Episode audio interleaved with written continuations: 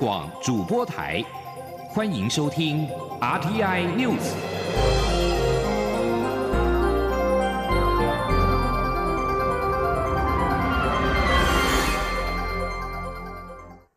各位好，我是主播王玉伟，欢迎收听这节央广主播台提供给您的 RTI News。今天是二零二零年九月十五号，新闻首先带您关注两岸焦点。针对央视频指立法院前院长王金平参加海峡论坛是去求和，国民党文传会主委王玉敏十四号下午举行记者会表示，目前两岸的互信基础非常薄弱，此番言论已经让双方交流的美意变调，台湾媒体与民意反弹都相当强烈。国民党在衡量目前两岸整体氛围之后，决定不以政党形式参加海峡论坛。前天央广记者刘品熙的采访报道。央视频指立法院前院长王金平参加海峡论坛是去求和仪式，引发轩然大波。国民党主席江启臣要求央视频节目主持人李红向王金平与国民党道歉未果。文传会主委王玉敏十四号下午举行记者会，宣布国民党取消出席海峡论坛，而且不会以政党形式参加。他说：“因为近日央视频的节目出现不当的求和说，已经让交流的美意变掉，所以衡量目前两岸的整体。”气氛其实不利双方的交流对话。国民党宣布第十二届海峡论坛，国民党代表团决定不以政党形式参加。王玉明指出，两岸关系复杂而敏感，任何不当的评论与行为都足以让累积不易的善意与互信受到严重伤害。国民党主张两岸应该基于对等与尊严交流，国民党的善意不变。未来会持续为两岸交流对话努力，也感谢两岸相关单位及个别人士为这次交流活动所付出的努力，并祝福海峡论坛顺利圆满。对于王金平是否仍以个人名义出席，王玉敏说，王金平下午受访时也已表达得非常清楚，如果国民党决定不以政党形式参加，他个人也不会出席。至于其他代表团成员及党员是否能以个人身份前往，王玉敏说：“海峡论坛是行之有年、两岸民间交流的活动，其他党员还是可以个人身份出席。”媒体询问央视是否有书面致歉，出席记者会的国民党大陆事务部主任左正东表示：“这是错误讯息，国民党没有收到书面道歉，但这两天的新闻都有报道，当事人有澄清的说法。”央广记者刘聘熙在台北的采访报道。国民党主席江启臣十四号晚间表示，两岸对等尊严交流是国民党长期的主张，和平是求不来的，求来的和平也只是让命悬一线，他绝不会让国家政党受到任何侮辱。至于民间组团参与，均为个人决定，不代表国民党。对于国民党宣布不以政党形式参加海峡论坛，大陆委员会对此表示尊重。而国民党虽然宣布不以政党形式参加海峡论坛，不过国民党前代理主席林荣德受访表示，仍然将会出席。国民党对此表示，原先暂定团员如果组团参与海峡论坛，均为个人决定，不代表国民党。国民党内人士表示，林荣德本身是台商，在大陆有事业，海峡论坛又是民间交流，所以林荣德才会利用这个机会出席。国民党的态度就就是对于愿意参加论坛的人都乐观其成。对于国民党，至于国民党改由林荣德率团前往海峡论坛的说法，纯属错误报道。对此，总统府发言人张敦涵回应表示，重点不在于组团的名义或身份如何转换，而是在于两岸交流必须对等尊严的重要性。国民党应该审慎思考，做出符合台湾主流民意与国家利益的决定。民进党发言人严若芳表示，国民党拐个弯，由前代理主席林荣德率领台商与会，这种做法显然与台湾主流民意仍有很大的差距。国内各政党可对国内政治主张有所不同，但对外态度应当团结一致。外传五名经由东沙岛偷渡来台的香港反送中抗争者被政府扣留两个月，无法对外联络。原港机制法制化的问题再度受到关注。国民党及台湾民众党立委呼吁修正港澳条例，有条件排除。有条件排除未经许可紧急来台寻求政治庇护的港人法则。不过，民民进党立委认为，原港机制入法反而会增加实务上的困难，要帮助香港人模糊是最佳而且唯一的解方。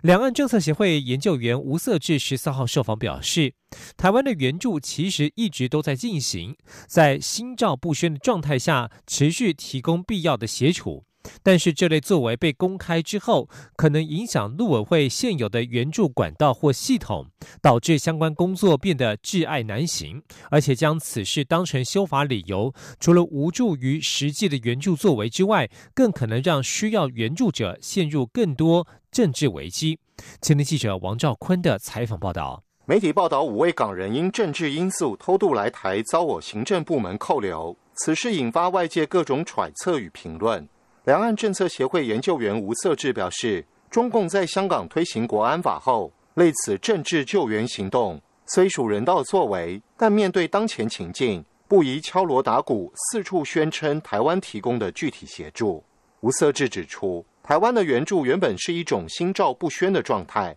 如今却被拿来公开议论，将导致援助作为遇到阻碍。他说：“毕竟这五位港人已经成功来了台湾，那我觉得某程度上。”两岸或者是三地都基本上已经是对这件事情算是一种，呃，彼此有默契，我们不用再刻意去去渲染这样的一个事件，是可能某些人过度的理想、过度的期待，或者是说背后有更多的政治的计算，那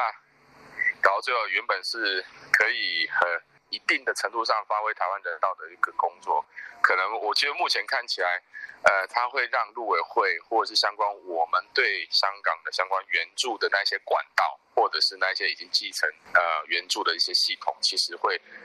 自爱难行。关于外界再度提出修改港澳条例或明文规范救援机制的建议，吴色志认为，外界当然可以讨论港人协处方式，但不应将这五位港人偷渡来台事件拿来当做修法的理由，因为在当前的敏感情境下。援助行动是可以做不可说的事，但制定法规将援助搬上台面，不仅会让行政部门反而无法落实相关作为，更可能导致援助对象及其家人陷入更多政治危机。中央广播电台记者王兆坤台北采访报道。继续关注的是台湾与日本的外交关系。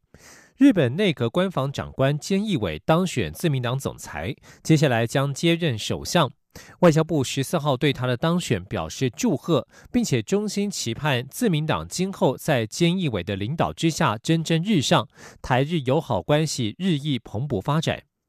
外交部发言人欧江安表示，菅义伟在官房长官任内曾经多次表示，台日双方共享自由、民主、人权、法治等基本价值，彼此是重要伙伴与珍贵友人，并表明支持台湾参与世界卫生组织等国际组织。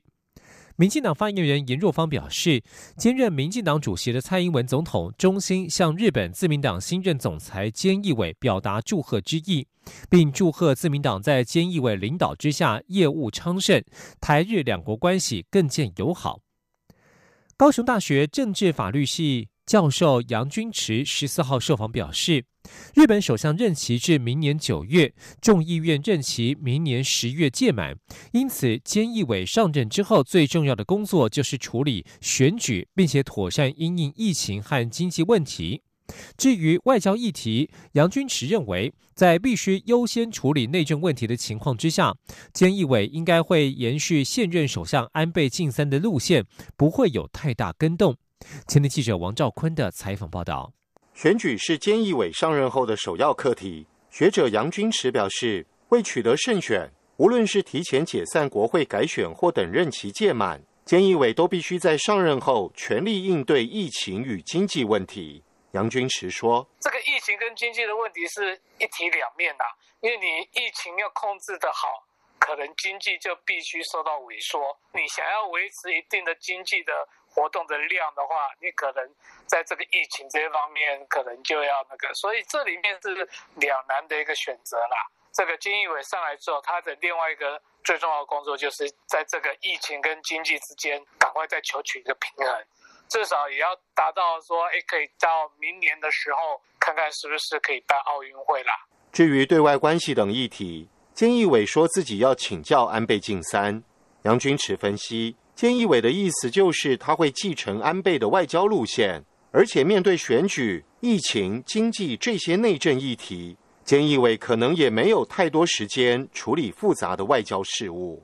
菅义伟以无派阀、非世袭身份出任总裁，创下自民党首例。杨军池指出，菅义伟虽无派阀，但背后有安倍在支持。再从这一次投票结果来看，一般党员也都接受菅义伟，所以短期内他在党内不太会因为无派阀而出现什么问题。未来则要看自民党的选举结果，再来讨论菅义伟的领导地位是否能持续稳固。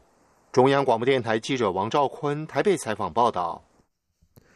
日本内阁官房长官菅义伟十四号当选自民党新任总裁，将成为新任首相。他已经开始调整党内高层人事。据了解，干事长二阶俊博渴望留任，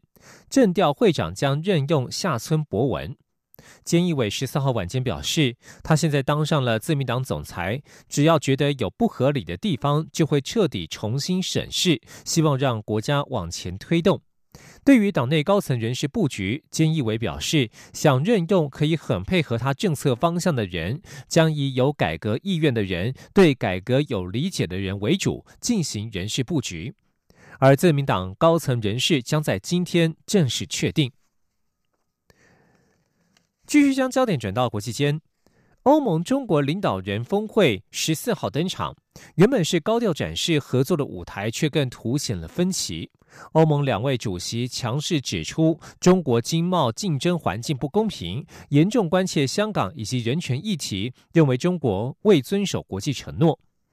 欧盟轮值主席国德国总理梅克尔、欧盟执委会主席范德赖恩以及欧洲理事会主席米歇尔十四号与中国国家主席习近平举行视讯峰会。会后记者会当中，米歇尔表示，十四号的会议聚焦在气候变化、经贸、国际事务与人权以及 COVID-19 武汉肺炎四项议题。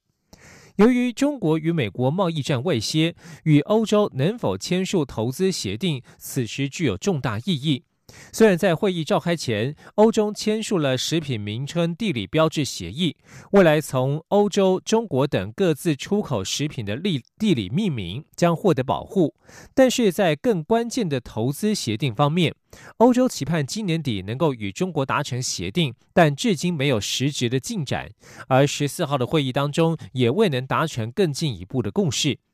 米歇尔指出，欧洲一致的立场就是，虽然希望与中国建立贸易关系，但是这必须奠基在更公平平衡的竞争环境。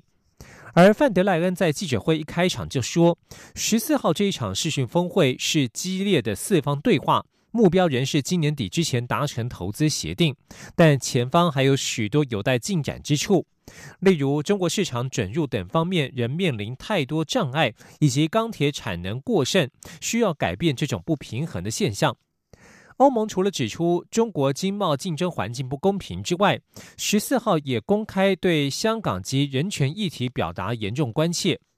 米歇尔表示，香港国家安全法引起国际。严重关注，欧盟及成员国都已经明确回应，应该听取香港的民主声音，维护港人权利及自治权。此外，他也提到对新疆和西藏少数民族及人权维护者的关注。欧盟要求对让独立观察员进入新疆考察，另外呼吁中国避免在南中国海采取单方面的行动，尊重国际法，避免局势升级。而针对中国威胁，捷克参议院议长将为访问台湾付出代价。德国总理梅克尔十四号没有正面答复，仅表示欧洲与中国的体制不同，对于事情的看法本来就不一样。继续关注的是美中关系。由于涉嫌强迫劳动生产、侵犯维吾尔族或其他少数族裔的人权，美国海关与边境保护局十四号对于部分来自新疆的服饰、棉制品、法制品和一家安徽企业生产的电脑零件发布了暂扣令。美国海关与边境保护局 （CBP） 代理局长摩根表示，十四号发布的暂扣令在于向国际社会发出明确的讯息：美国不会容忍供应链当中有非法、不人道与剥削性的强迫劳动行为。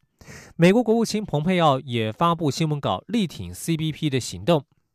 CBP 指控相关产品是来自于在教育营当中的维吾尔人与其他少数民族，或是监狱劳役被强迫劳动生产的商品。他们的劳动条件恶劣，包括无偿或扣留工资、行动受限或是遭到隔离等等。而根据 CBP 的资料，二零二零财政年度，CBP 一共寄出了十二笔的暂扣令，其中中国制商品就占了八笔。这里是中央广播电台。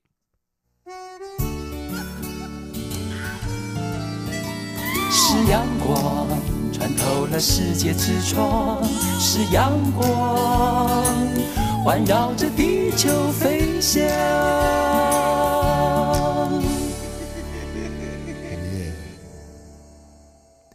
各位好，我是主播王玉伟，现在时间是上午的六点四十六分，欢迎继续收听新闻。美国因为 COVID-19 疫情维持货币宽松政策，新台币对美元汇价已经连续多个月强势，加上国内出口商抛汇，近期汇价盘中屡屡站上二十九点二元的价位。央行在上周还特别致电银行，劝导单次挂单金额不要太大，引发市场热烈讨论。新台币汇价十四号盘中仍然是走升，而且在二十九号附近游走。二十九点二元附近游走，尾盘央行进场调节，不过一改过去力守二十九点五元的关卡，在十四号收盘收在二十九点四八六元，创下二零一八年四月二十号近两年五个月以来的新高。今天记者陈林信宏的采访报道。新台币对美元近来强势，大型银行外汇人士指出，除了因为美元宽松货币政策引导，使得非美货币走强，另外台湾大型科技业不仅没受疫情影响，反映会受会宅经济发烧，营收大丰收，结果满手美元必须调节，因此在外汇市场不断卖出美元，使得新台币持续强势，且强于其他亚洲主要货币。新台币汇价屡屡闯关，央行尾盘调节也成为常态。上周央行更致电银行，希望银行交易员单次挂单金额不宜过大，引发市场热议。央行则表示，致电银行和价格无关，纯粹是希望让一般小厂商也挂得到单。央行外汇局乡里郭昌安说：“最近哦，有些。”有一些挂牌和挂单呐会比较大啦，因为这比较不常见。以前十支以上其实比较不常见的一次，但现在变成比较多。哦，按他没挂单的话，如你知道这种 best offer，如果最好的价格没有消化完的话，后面人就没有办法成交了。啊，所以单子就塞在那边，对某些比较小型厂商就他们要成交机会就比较小了。央行也指出，过去国内一般民众因为出国需求，只要美元走贬就会进场承接。如今这方面的需求已不见，外汇市场现在就是外资和出口商主导。为了维持汇价，央行近期尾盘调节，尝试一拉就是两角以上的价位，让新台币由升转贬，且力守二十九点五元价位。不过十四号则以小升两分，二十九点四八六元收盘，创下二零一八年四月二十号近两年五个月来新高。中央广播电台记者陈琳信鸿报道。而在劳动市场的数据方面，行政院主计总处十四号公布，七月份全体受雇人数为七百九十四点七万人。尽管比上个月底继续增加了三点七万人，但是如果与去年同期相比，仍然年减百分之零点五三，是近十一年以来同月最大减幅。主计总处分析，这显示就业市场持续受到疫情的影响。前年记者杨文军的采访报道。主机总处十四号公布七月薪资统计，全体受雇员工每人经常性薪资为新台币四万两千四百八十一元，年增百分之一点二六，但是是近四年同月最低增幅。在七月全体受雇员工人数方面，则持续上扬，较上月增加三点七万人，其中批发及零售业增加一万人，住宿及餐饮业也增加零点九万人。主机总处分析，主要是因为国内经济复苏以及应届毕业生与暑期工读生进入就业市场所致。不过，主计总处也指出，若与去年同月相比，七月受雇员工人数仍减少四点三万人，年减百分之零点五三。若在与疫情爆发前，去年十二月相比，更是大减七点二万人，显示就业市场持续受到疫情影响。主机总处国事普查处副处长陈慧欣说：“虽然我这一次增加了，增加了三点七万，但是比去年年底，就是一百零八年十二月的时候，疫情爆发之前的那个数字来讲，我还是少了七点二万。对，所以看起来就是说，如果以月增减来看的话，其实它有增加，但是其实还离那个疫情爆发那一段，其实还有一段距离。”在制造业受雇人数方面，主计总处指出，四到六月累计减少二点六万人，但七月增加四千人，是四月以来首度回升。但若与近三年同期来观察，七月制造业大多会月增一点一万到一点九万人，所以这次七月的增幅仍然偏低，显示内需服务业回温，但制造业还没摆脱疫情影响。中央广播电台记者杨文君台北采访报道。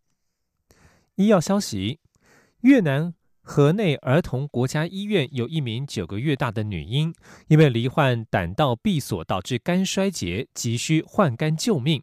不过，在疫情影响之下，台湾医疗团队无法出国执刀，女婴的家人主动求助台北荣总。卫福部在人道救援的考量之下，特许个案可在七月二十号来台就医，并且顺利在今年七月接受换肝手术，成功救回生命。前林央广记者肖兆平的采访报道：台北荣民总医院又为台湾南向医疗写下新页。罹患胆道闭锁导致肝衰竭、生命垂危的九个月大越南籍邓小妹，在越南河内国家儿童医院、北荣、卫福部、外交部等单位合作下，和在越南国家电视台担任主播的妈妈黎云台庄，在七月二十号到台湾接受活体肝脏移植，成功抢救性命。谈起这段跨海来台救命的医疗之路，主治医师刘君树也感到鼻酸。刘君树表示，北荣的医疗团队定期会前往越南河内国家儿童医医院协助执刀，不过因为疫情影响，越南医院取消许多手术，台湾又严格管控医护人员出国。尽管越南开出免隔离的专案办法，也无法成行。对于邓小妹的情况，真的是爱莫能助。邓小妹的妈妈在知道台湾医疗团队前去无望后，又看到病床旁的病童相继离世，于是主动联系刘君树，表明想来台湾接受治疗。刘君树说：“邓小妹母亲的坚毅与冷静让他印象深刻。”他说：“所以妈妈那时候心急的，就五月底就写赖问我说，我们到底有没有机会过去？那我们真的确定没有机会过去的话，他会考虑过来。所以那时候我才会写赖跟他讲说，我们应该不可能过去。那就